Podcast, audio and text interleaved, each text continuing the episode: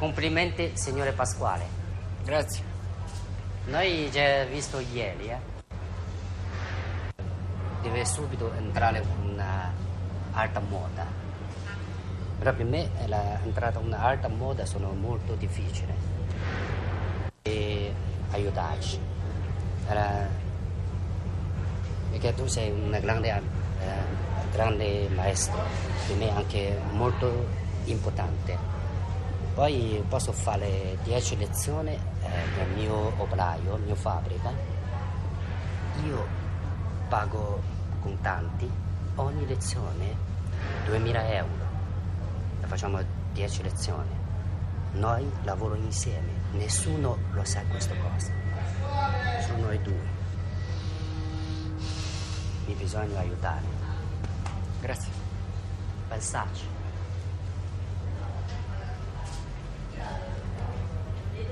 È? Come ha sto? Vieni a vedere.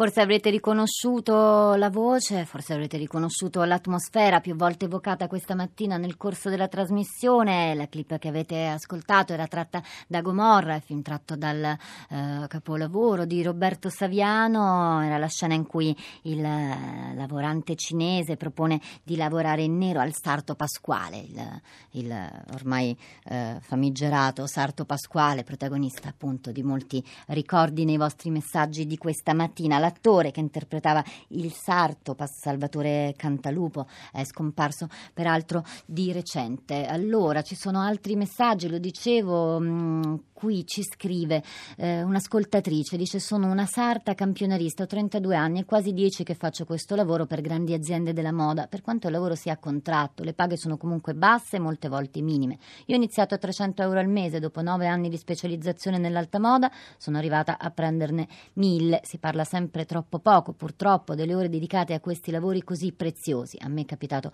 più volte di lavorare più di 24 ore consecutive. Mi piacerebbe passare a tutti il messaggio che questo è un lavoro fatto soprattutto di passione, fatto da mani, occhi e soprattutto un cuore dietro. Mi ha raggiunto in studio Costanza Spocci per raccontarci le vostre testimonianze, le vostre reazioni questa mattina su questa puntata sui social network. Buongiorno Costanza. Buongiorno Rosa e buongiorno a tutti. Oggi sono tanti e diversi commenti che sono arrivati ai nostri profili, soprattutto sulla pagina Facebook della città dove c'è anche più spazio per raccontare e raccontarsi. Così Carmelo ci scrive è del tutto ovvio che ci sarà e c'è già in molti settori un livellamento orientamento verso il basso di salari, stipendi e condizioni di lavoro. Questo era del tutto prevedibile, è il frutto della globalizzazione dissennata. E poi Spartaco ci racconta eh, delle esperienze che gli sono vicine e ci scrive le divise dei militari, almeno la mia e dei miei compagni di quegli anni, negli anni 60-70 venivano confezionate in casa, come pure le scarpe ginniche. La famiglia abruzzese di una compagna di università di mia moglie era tutta coinvolta a fabbricare sedie.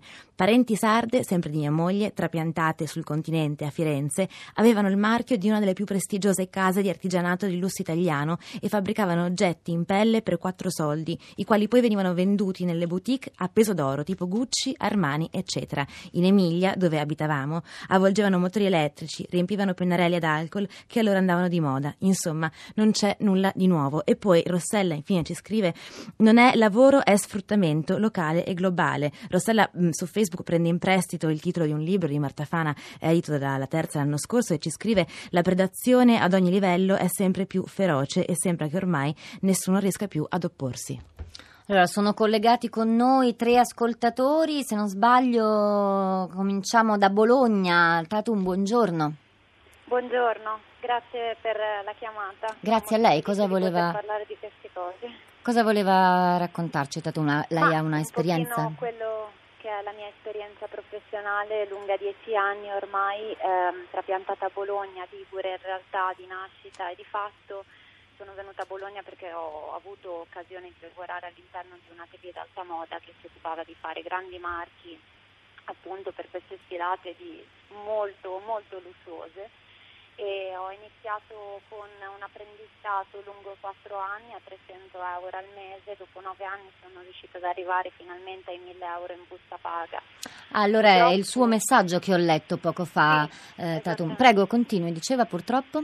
Purtroppo purtroppo eh, per quanto la passione, anche soprattutto perché sono giovane quindi ho bisogno di apprendere, di avere anche maggiori conoscenze per quello che poi è il mio lavoro, ehm, nonostante eh, la dedizione e la passione che si porta anche a, ad andare a fare delle intere settimane all'estero come a Parigi a lavorare durante queste sfilate, eh, non si parla mai né del, del salario che è molto basso e soprattutto non si parla mai di quante ore ci si dedica a questo lavoro.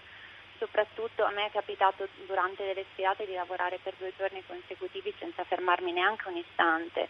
Però Tatun con dei contratti regolari?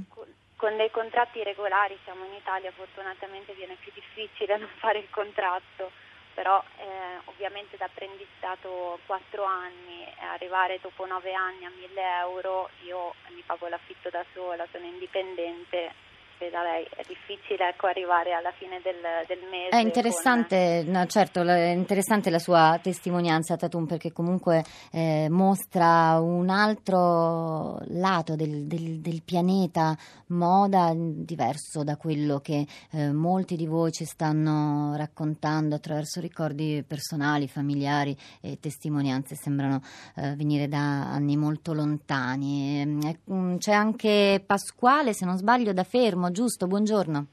Sì, buongiorno a tutti. Pasquale De Angelis, vicepresidente dell'Istituto Tutela Produttori Italiani.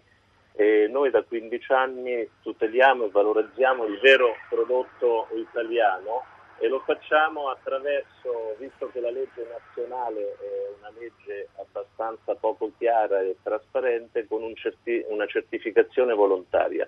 Siamo partiti 15 anni fa, 10-100 imprenditori oggi ne siamo più di 2000 e come i garibaldini ci dicono cerchiamo di eh, far risorgere la qualità originale del vero prodotto italiano, perché oltre alla qualità per aderire al nostro sistema necessita che tutti devono rispettare quella che è l'osservanza dei criteri di sicurezza, soprattutto l'osservanza delle norme igieniche, perché dal settore calzaturiero poi siamo cresciuti al settore moda al settore dei prodotti per la persona e per la casa. Quindi abbiamo eh, i nostri aziende in tutti i distretti italiani, compreso anche quello della Puglia, e dove oltre, come dicevo, alla qualità rispettiamo anche tutte quelle che sono le normative dell'ambiente e soprattutto dell'etica del lavoro. Pasquale, grazie Pasquale De Angelis, giusto? Trasparenza e valore al vero prodotto italiano. Quindi è un altro Grazie per la vostra testimonianza, segneremo anche il suo contatto, dovessimo ritornare su questi temi. C'è anche Anna, buongiorno. Buongiorno a voi. Da dove chiama? Io, buongiorno, io chiamo da Milano, anche se sono di Treviso, e ho voluto aggiungere un pezzettino, un tema alle, alle tante ragioni che ho ascoltato questa mattina dietro al lavoro precario delle donne che è la necessità di conciliare la famiglia con il lavoro.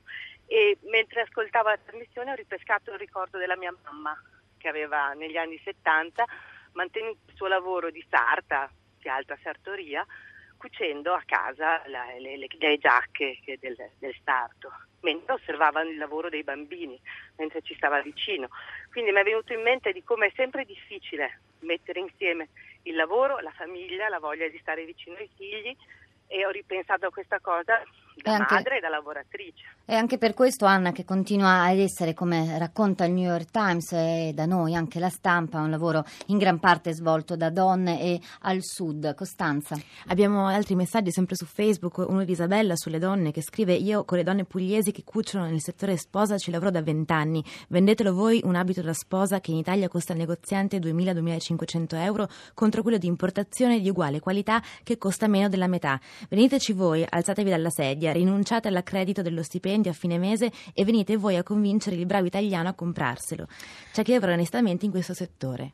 Diamo la linea a Radio Tremondo che va in Siria con Luigi Spinola. Da Roma vi salutiamo, Rosa Polacco a questo microfono insieme a Costanza Spocci. Di là dal vetro ci sono Marco Pompi in regia, Piero Brancali alla parte tecnica, Chiara Beranac e Anna Maria Giordano. Qui a Roma, a Matera ci sono e vi aspettano Pietro del Soldà, Cristiana Castellotti, Cristina Faloci e Sara Sanzi. Vi aspettano per le dirette da Materia. Buon Materadio a tutti.